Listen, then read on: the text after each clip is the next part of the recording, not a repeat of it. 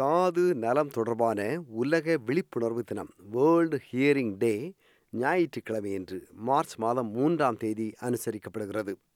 இந்த தினத்தில் காது தொடர்பான பல தகவல்களையும் காது பிரச்சனைகளுக்கு தீர்வுகளையும் முன்வைக்கிறார் ஆடியாலஜிஸ்ட் முஸ்தபா அவர்கள். பதிமூன்று ஆண்டுகால உலகளாவிய நிபுணத்துவம் கொண்ட அனுபவமிக்க ஆடியாலஜிஸ்டாக பணியாற்றும் அவர் சிட்னியில் இயங்கும் ஆடியன்ஸ் ஹியரிங் ஆஸ்திரேலியாவின் இணை நிறுவனர். அவரோடு உரையாடுகிறார் ரைசல். வணக்கம் முகமது முஸ்தபா அவர்களே. வணக்கம் ரைசல் அவர்களே. எஸ்பிஎஸ் ரேடியோவுக்கு திரும்ப அழைத்ததற்கு மிக்க மகிழ்ச்சி. நீங்கள் திரும்ப எஸ்பிஎஸ் ஒலிப்பதிவு கூடத்திற்கு வந்திருப்பது மிகவும் மகிழ்ச்சி தருகிறது. ரெண்டாவது முறையாக சந்திக்கிறோம். பேசுவோம். இப்போ வந்து ஹியரிங் டே அல்லது ஹியரிங் அவேர்னஸ் டே கொண்டாடப்படுது இல்லையா? மார்ச் மூன்றாம் தேதி வந்து ஹியரிங் அவேர்னஸ் டே கரெக்ட் இந்த இந்த பின்னணியில் ஹியரிங் அல்லது கேட்டல் அது தொடர்பான சிக்கல்கள் பிரச்சனைகள் என்ன? கொஞ்சம் சொல்லுங்களேன். கேட்டல் பிரச்சனை அதாவது ஹியரிங் பிரச்சனைன்னு பார்த்தீங்கன்னா அதை ரெண்டு வகையாக பிரிக்கலாம். ஒன்று வந்து ஒரு தற்காலிக பிரச்சனை இன்னொன்று வந்து நிரந்தர பிரச்சனை. தற்காலிக பிரச்சனைன்னு பார்த்தீங்கன்னா வேக்ஸ் வந்து காதை அடைக்கிறது. அதனால நம்ம கேட்குற திறன் கம்மியாகலாம். அதாவது இந்த காதில் வந்து மெழுகு மாதிரி வந்து இருக்கிறது தான் நம்ம வேக்சின் சொல்கிறோம் இல்லையா. அப்படி இயரில் வந்து வேக்ஸ் வர்றது அல்லது மெழுகு மாதிரியான பொருள் வந்து காதில் வந்து அடைகிறது. அடை அடைக்கிறதுனால க சத்தம் வந்து உள்ள போய் சேராது உள்காதுக்கு. அடுத்தது பார்த்தீங்கன்னா வெளிக்காது இல்லை நடுக்காதுல ஏற்படுற இன்ஃபெக்ஷன்ஸ் தொற்று. நீங்கள் சொல்கிறது வந்து வெளிக்காது உள்காதுன்னா உள்ள காதுக்கு உள்ளே இருக்கிற பகுதிகள். நடுக்காது வெளிக்காது நடுக்காது உள்காதுன்னு போன எபிசோடில் சொன்ன மாதிரி அந்த வெளிக்காது நடுக்காது ஏற்படுற தொற்றுகள்னால சத்தம் சரியாக உள்காதுக்கு சென்றடையாத பட்சத்தில் கேட்டல் திறன் வந்து கொஞ்சம் கம்மியாகலாம். அதுக்கப்புறம் காது ஜவ்வில் துளை ஏற்படுறதுனாலையோ இல்லை காதில் இல்லை உள்ள எலும்புகளில் எதுவும் பிரச்சனை ஏற்படுறதுனாலையோ அந்த தற்காலிக கேட்டல் திறன் கம்மியாகலாம். இந்த மாதிரி கே- கேட்டல் திறன் கம்மியாகிற பட்சத்தில் அதுக்கு உண்டான சிகிச்சைன்னு பார்த்தீங்கன்னா ஒரு மருந்தோ இல்லை அறுவை சிகிச்சை மூலமாகவோ அதை சரி செஞ்சால் கேட்கும் திறன் திரும்ப சரியாகிறதுக்கு சான்சஸ் இருக்குது நிரந்தர பிரச்சனைன்னு பார்த்தீங்கன்னா நிரந்தர பிரச்சனை வந்து உள்காது பிரச்சனையினால் வர்ற கேட்டல் பிரச்சனை. அதாவது நிரந்தர கேட்டல் திறன் பிரச்சனைன்னு பார்க்கும்போது உள்காதில் உள்ள உறுப்புகள் வந்து தேய்வடையும் போது அந்த பிரச்சனை ஏற்படுது. முன்னாடி முடி செல்கள்னு நான் உங்களுக்கு போன எபிசோடில் சொன்னேன். அந்த முடி செல்கள் வந்து குறைவதனால முடி செல்கள் வந்து தேய்வடைகிறதுனால ஏற்படுற பிரச்சனைகள். இந்த பிரச்சனைகள் வந்து திரும்ப அதை வந்து சரி செய்ய முடியாது. அதாவது கேட்டல் திறன் வந்து திரும்ப நார்மலாக ஆக முடியாது. இது எதனால் வருதுன்னு பார்த்தீங்கன்னா அதிகப்படியான சத்தத்தில் வேலை செய்கிறவங்களுக்கோ இல்லை இப்போது வந்து இளைஞர்கள்லாம் வந்து மியூசிக் ஃபெஸ்டிவல்ஸ் அந்த மாதிரி அதிகப்படியான சத்தத்தில் அவங்களோட காதை எக்ஸ்போஸ் பண்ணிக்கிறாங்க. அந்த மாதிரி விஷயத்தினால இல்லைன்னா சில மருந்துகள் அதாவது சில ஆன்டிபயோட்டிக்ஸ் இல்லை மலேரியாவுக்கு உண்டான மருந்துகள் இல்லை கீமோதெரப்பி மருந்துகள்னால கூட உள்காது பிரச்சனை ஏற்படலாம். இதனால நிரந்தர கேட்டல் திறன் கம்மியாகிறதுக்கான வாய்ப்புண்டு. மூணாவது பார்த்தீங்கன்னா வயசாகும் போது அந்த முடி செல்கள் வந்து கம்மியாகுது. அந்த கம்மியாகிற பட்சத்தில் நிரந்தர காது கேளாமை உண்டாகிறதுக்கான வாய்ப்பு இருக்குது இது மாதிரி நிறைய சொல்லிட்டு போகலாம் நாலாவது வந்து மரபியல் இல்லை சிண்ட்ரோம் பிரச்சனைகள்னால கூட உள்காது பிரச்சனைகள் அதாவது நிரந்தர ஹியரிங் லாஸ் வரலாம். நிரந்தர காது கேளாமையுடன் தொடர்புடைய சில சின்ரோம்கள் இருக்குது குழந்தைகளுக்கு for example Treacher Collins syndrome மற்றும் வார்டன்பர்க் சிண்ட்ரோம் இந்த மாதிரி சிண்ட்ரோமில் இருக்கிற பட்சத்துலேயும் நிரந்தர காது கேளாமை உண்டாகிறதுக்கான வாய்ப்புண்டு. முஸ்தபா அவர்களே இப்போ இதயம்ங்கிற ஒரு உறுப்பில் எத்தனையோ விதமான பிரச்சனைகள் வர்ற மாதிரி காது அப்படிங்கிற ஒரு உறுப்புக்கும் எக்கச்சக்கமான பிரச்சனைகள் இருக்கு இல்லையா? அதில் தான் நீங்கள் சிலவற்றை குறிப்பிட்டீங்க. சிலருக்கு இதை பற்றி நானும் கூட கேள்விப்பட்டதில்லை. அப்படியெல்லாம் நிறைய காது தொடர்பான பிரச்சனைகள் நிறைய இருக்குது காது தொடர்பான பிரச்சனைகளில் வந்து அவேர்னஸ் அதாவது விழிப்புணர்வு வந்து ரொம்ப குறைவாக இருக்குது நிறைய பேர் தெரிஞ்சிருக்கிற ஒரு ஒரு நோய் அல்லது ஒரு பிரச்சனை எப்படின்னா காதில் வர டினிட்டஸ் இருக்கு இல்லையா? இப்போ இந்த டினிட்டஸ் வந்து அதை பற்றி ஓரளவுக்கு அந்த பேரை கேள்விப்பட்டிருக்கிறோம் அப்படி ஒரு பிரச்சனை வருதுன்னு தெரியுமே தவிர அது என்ன அப்படிங்கிற ஒரு புரிதல் நிறைய பேருக்கு இருக்கிறது இல்லை. கொஞ்சம் சொல்லுங்களேன் அதுன்னா என்ன டினிட்டஸ் அப்படின்னா சுருக்கமாக சொல்லணும்னா அது ஒரு லத்தீன மொழிச்சொல். அதாவது ஆங்கிலத்தில் அதை வந்து ring and is of imitative நேச்சர்னு சொல்லலாம். அதாவது தமிழில் அதை மொழிபெயர்ப்பு செஞ்சிங்கன்னா மீண்டும் மீண்டும் ஒலிக்கும் ஒலி. டினிட்டஸ் இருக்கிறவங்க என்ன சொல்லுவாங்கன்னா என் காதுக்குள்ளே இல்லை என் தலைக்குள்ளே ஒரு ஒரு ஒலி கேட்டுக்கிட்டே இருக்குது ஆனால் அந்த ஒலி வந்து ஆக்சுவலாக வெளியில் இருக்காது. இப்போ நீங்கள் டினிட்டஸ் உள்ளவங்க பக்கத்தில் உட்காந்து இருந்தீங்கன்னா அவங்க சொல்லுவாங்க என் காதுக்குள்ளே இல்லை தலைக்குள்ளே கேட்குது ஆனால் அந்த சத்தம் வந்து உங்களுக்கு வெளி வெளியில் உள்ளவங்களுக்கு யாருக்கும் கேட்காது. இது டினிட்டஸ் எப்படி இருக்குன்னு பார்த்தீங்கன்னா இது வந்து ஒரு கடல் அலை மாதிரி ஷின்னு ச- சத்தம் இருக்கலாம். இல்லைன்னா உயின்னு ஒரு ரிங்கிங் சவுண்ட் இருக்கலாம். சிலருக்கு வந்து அது ஒரு தொடர்ச்சியான சத்தமாக இருக்கலாம். எப்போவுமே கேட்டுக்கிட்டு இருக்கும். இல்லைன்னா சில பேருக்கு வந்து விட்டு விட்டு கேட்கும் பல்சேட்டிங்னு சொல்லுவோம். இதய துடிப்பு மாதிரி கூட சில பேருக்கு கேட்கலாம் அது.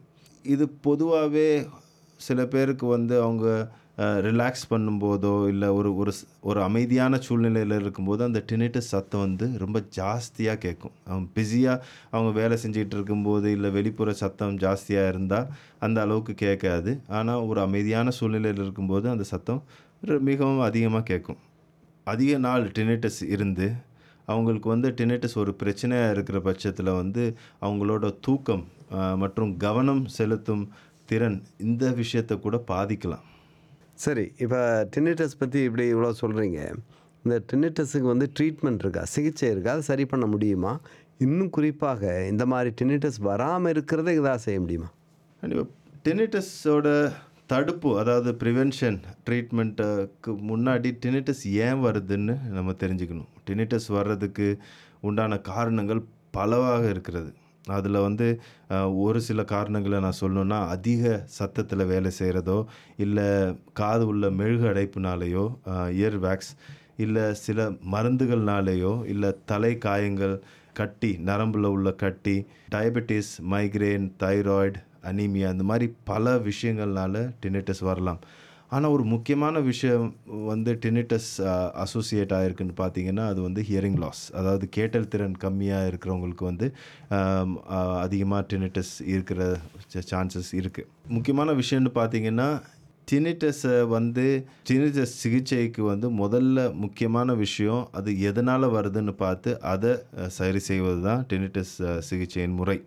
உதாரணத்துக்கு காது மெழுகு அடைப்புனால ஒருத்தருக்கு டினிட்டஸ் இருக்குன்னா அவங்க வந்து அதை வந்து ஒரு ஆடியாலஜிஸ்ட் அணுகி அது ஒரு சரியான முறை அதாவது மைக்ரோ செக்ஷன் முறை மூலியமாக காது மெழுகு எடுக்கிறதோ இல்லை அதிகமான சத்தத்தில் அவங்க வேலை செய்கிறாங்க வே செய்கிறதுனால டினிட்டஸ் வர்றதுன்னா அவங்களுக்கு வந்து காதை ப்ரொடெக்ட் பண்ணுறதுக்கு உண்டான அதாவது காதை பாதுகாக்கிறதுக்கு உண்டான விஷயங்கள் அதாவது இயர் மஃப்ஸ் இயர் ப்ளக்ஸ் இந்த மாதிரி விஷயங்களை அணிந்து வேலை செய்வது இதெல்லாம் வந்து ஒரு ப்ரிவென்டிவ் மெஷர்ஸ் அதாவது பாதுகாக்கும் முறையாக கருதலாம். ஆனால் சில பேருக்கு வந்து டினிட்டஸ் வந்து பல காலமாகவே இருந்துட்டு வரும். அது அவங்களுக்கு வந்து அவங்களோட தூக்கத்தையோ இல்லை கவனம் செலுத்தும் திறனையோ கம்மி பண்ணும். அந்த மாதிரி உள்ளவங்களுக்கு தனிப்பட்ட சிகிச்சை வந்து இருக்குது அது வந்து ஆடியாலஜிஸ்ட் அதை பா உங்களோட பிரச்சனையை பார்த்து அவங்க சரி செய்ய முயற்சிவாங்க டினேட்டஸை பற்றி நீங்கள் தெரிஞ்சுக்க வேண்டிய ஒரு முக்கியமான விஷயம் என்னென்னா அது வந்து காது கேளாமைக்குரிய ஆரம்ப அறிகுறியாக இருக்கலாம். அதனால் ஒரு ஆடியாலஜிஸ்ட் அணுகி ஹியரிங் டெஸ்ட் அதாவது காது கேட்கும் டெஸ்ட்டை நீங்கள் பண்ணிக்கிறது ரொம்ப நல்லது. சரி இப்போ அடுத்து வந்து ஒரு கேள்வி கேட்கலான்னு நினைக்கிறேன். இயர் வாக்ஸை பற்றி. இப்போ காதில் வந்து மெழுகு மாதிரி வர்றது இருக்கு இல்லையா? இது வந்து நிறைய பேருக்கு வர்றது தான் இதை எப்படி தடுக்கலாம்? அது வந்து இது வந்து ரிமூவ் பண்ணுறது அதாவது அதை எடுக்கிறது வந்து நல்லது தானா அப்படிங்கிற மாதிரியான கேள்விகள் நிறைய பேருக்கு வரும் இல்லையா? சொல்லுங்களேன். இயர் வேக்சின்னு முதல்ல சொன்னேன்னா அது பொதுவாகவே எல்லாரும் என்ன சொல்லுவாங்க? காது அழுக்குன்னு சொல்லுவாங்க. அது ஆக்சுவலாக அழுக்கே கிடையாது. அதில் வந்து பல தொற்று நோயை வந்து பாதுகாக்கக்கூடிய பல கெமிக்கல்ஸ் அதில் இருக்குது ஸோ அது வந்து நம்மளோட காதை பாதுகாக்கிறதுக்கு சுரக்கும் சுரப்பி. இதை வந்து நம்ம பொதுவாகவே நம்ம வந்து காதுலேருந்து அதை எடுக்க முயற்சிப்போம். அது எடுக்க வேண்டிய அவசியம் இல்லை. அதாவது அது வந்து அப்படியாவது காதை முழுவதாக அடைக்கும் அடைக்கும் பட்சத்தில் மட்டும்தான் அதை எடுக்கணுமே ஒழிஞ்சு கொஞ்சம் கொஞ்சம் இருக்கிறத வந்து எடுக்க தேவையில்லை. ஏன்னா காய்ந்து வெளிப்புறம் நகன் நகர்ந்து உங்கள் காதை க்ளீன் செஞ்சுக்கும். அதனால் நீங்கள் அடிக்கடி அதை எடுக்கணும்னு அவசியம் இல்லை. பொதுவாகவே மக்கள் வந்து என்ன யூஸ் பண்ணுவாங்கன்னா இயர்பட்ஸ் யூஸ் பண்ணுவாங்க. குளித்த பிறகு இயர்பட்ஸ் யூஸ் பண்ணுவாங்க. ஆனால் அந்த முறை வந்து இயர்பட்ஸ் யூஸ் பண்ணுவது சரியே கிடையாது. ஏன்னா உங்களுக்கு தெரியாமல் நீங்கள் வந்து உங்கள் வேக்ஸை வந்து இன்னும் உள்ளே தள்ளக்கூடிய வாய்ப்புகள் இருக்குது இதில் வந்து ஒரு சேஃபஸ்ட் அதாவது பாதுகாப்பான இல்லை ப்ரொஃபஷ்னல் முறை இயர் வேக்ஸை எடுக்கணுன்னா அதுக்கு உண்டான முறை வந்து நாங்கள் மைக்ரோ சக்ஷன்னு சொல்லுவோம். அதாவது நம்ம வீட்டிலலாம் வேக்யூம் கிளீனர் இருக்குல்ல எப்படி அழுக்க சக் பண்ணுறது மாதிரி. இந்த மைக்ரோ சக்ஷன் முறையில் வந்து ஒரு சின்ன டியூபை காதுக்குள்ளே விட்டு அவங்க ஆடியாலஜிஸ்ட் வந்து அதை மெதுவாக இயர் வேக்ஸை வெளியில் எடுப்பாங்க. அதுதான் இது வரைக்கும் உள்ளான ஒரு சேஃபஸ்ட் பெயின் ஃப்ரீ அதாவது வலி இல்லாமல் பாதுகாப்பான ஒரு ப்ரொஃபஷ்னல் மெத்தட் இதை தான் நாங்கள் ஆடியன்ஸ் ஹியரிங்லேயும் நாங்கள் செயல்படுத்துகிறோம் காதில் வந்து வேக்ஸ் இருக்கிறதுனால இந்த மெழுகு மாதிரியான இது இருக்கிறதுனால ஒழுங்காக கேட்கறது இல்லைன்னு சில பேர் சொல்கிறது உண்டு. உண்மையா அது? அந்த மெழுகு அடைப்புனால ஏற்படுற கேட்டல் பாதிப்பு வந்து மிகவும் குறைவு. அதனால சில பேர் வந்து காதில் அடை அடைச்சிருக்கிறதுனால தான் எனக்கு காது கேட்கலன்னு சொன்னா முதல்ல வந்து ஒரு ஆடியாலஜிஸ்ட் அணுகி காதை டெஸ்ட் பண்ணுறது ரொம்ப முக்கியம். இப்போ முஸ்தபா அவர்களே இப்போ பொதுவாக ஆட்கள் சொல்கிறது இந்த குளிக்க போகும்போது குளம் குட்டை அல்லது ஆறு இது நீர்வீழ்ச்சி எதுவாக இருக்கட்டும். இப்போ வெளியில் குளிக்க போகிறதா இருந்தாலும் சரி அல்லது ஷவரில் குளிக்கிறதா இருந்தாலும் சரி. அப்போ வந்து காதை அடைச்சிக்கணும் காதை வந்து பொத்தி வச்சுக்கணும் அப்படிங்கிற மாதிரியான ஒரு போக்கு இருக்குது அப்படி வைக்கிறது நல்லது தானே தேவை தானா பொதுவாக குளிக்கும்போது காதை அம்- அடைக்க தேவையில்லை.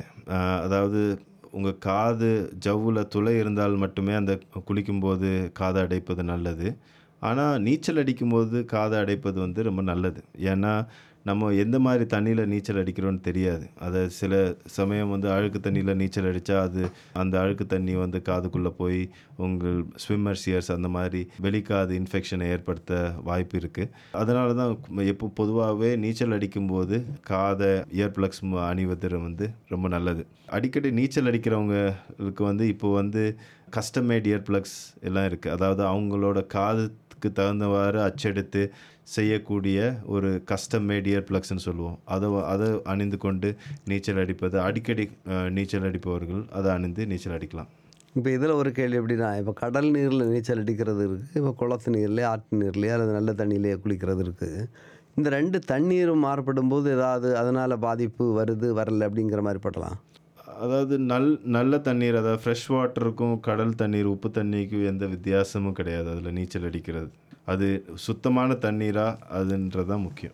மிக்க நன்றி முகமது முஸ்தபா அவர்களே. மீண்டும் எஸ்பிஎஸ் ஒலிப்பதிவு கூட வரை வந்து இந்த நிகழ்ச்சியை வழங்கி வருகின்றீர்கள். மிக்க நன்றி உங்களுக்கு. நன்றி ரேசில் அவர்களே. மீண்டும் சந்திப்போம்.